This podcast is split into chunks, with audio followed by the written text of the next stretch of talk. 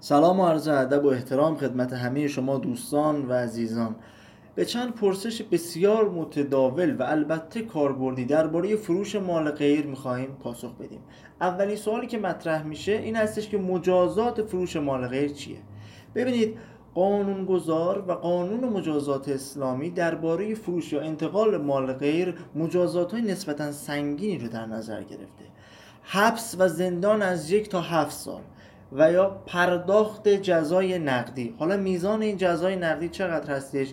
برابر مالی هستش که مجرم اون رو منتقل کرده و یا فروخته. یعنی چی؟ یعنی اگر شما ماشین خونه یا هر چیزی که برای شما نبوده و اون رو به دیگری فروختین بدون اجازه مالک اصلیش اگر ارزشش 100 میلیون تومنه شما به میزان 100 میلیون تومن باید پرداخت کنید و جزای نقدی شما هستش. اگر 200 میلیون تومان هستش جزای نقدی شما که باید پرداخت بکنید 200 میلیون تومان هستش. علاوه بر همه اینها استرداد و بازگردوندن مالی که فروخته شده به مالک و صاحب اصلی هستش.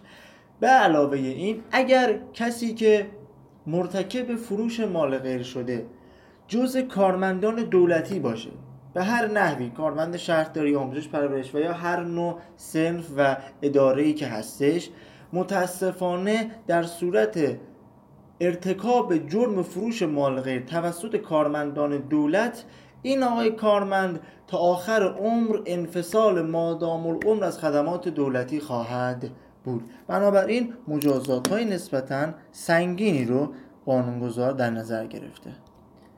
پرسش دیگه ای که در ارتباط با فروش مال غیر مطرح میشه این هستش که آیا مجازات فروش مال غیر فقط شامل اموال غیر منقول میشه؟ یعنی ما اگر خونه ای رو بفروشیم در حالی که مالکش نیستیم فقط مشمول این مجازات هایی که بیان کردم خواهیم شد یا نه؟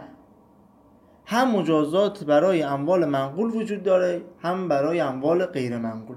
در پاسخ به این سوال باید بگیم که در فروش مال غیر و مجازات در نظر گرفته شده برای فروش و انتقال مال غیر تفاوتی در قانون مجازات اسلامی فیما بین اموال منقول و اموال غیر منقول وجود نداره. یعنی شما اگر یک موتور یا یک ماشین رو بفروشی که جز و اموال منقول هستش باز هم مشمول مجازات هایی که ذکر کردم خواهید شد.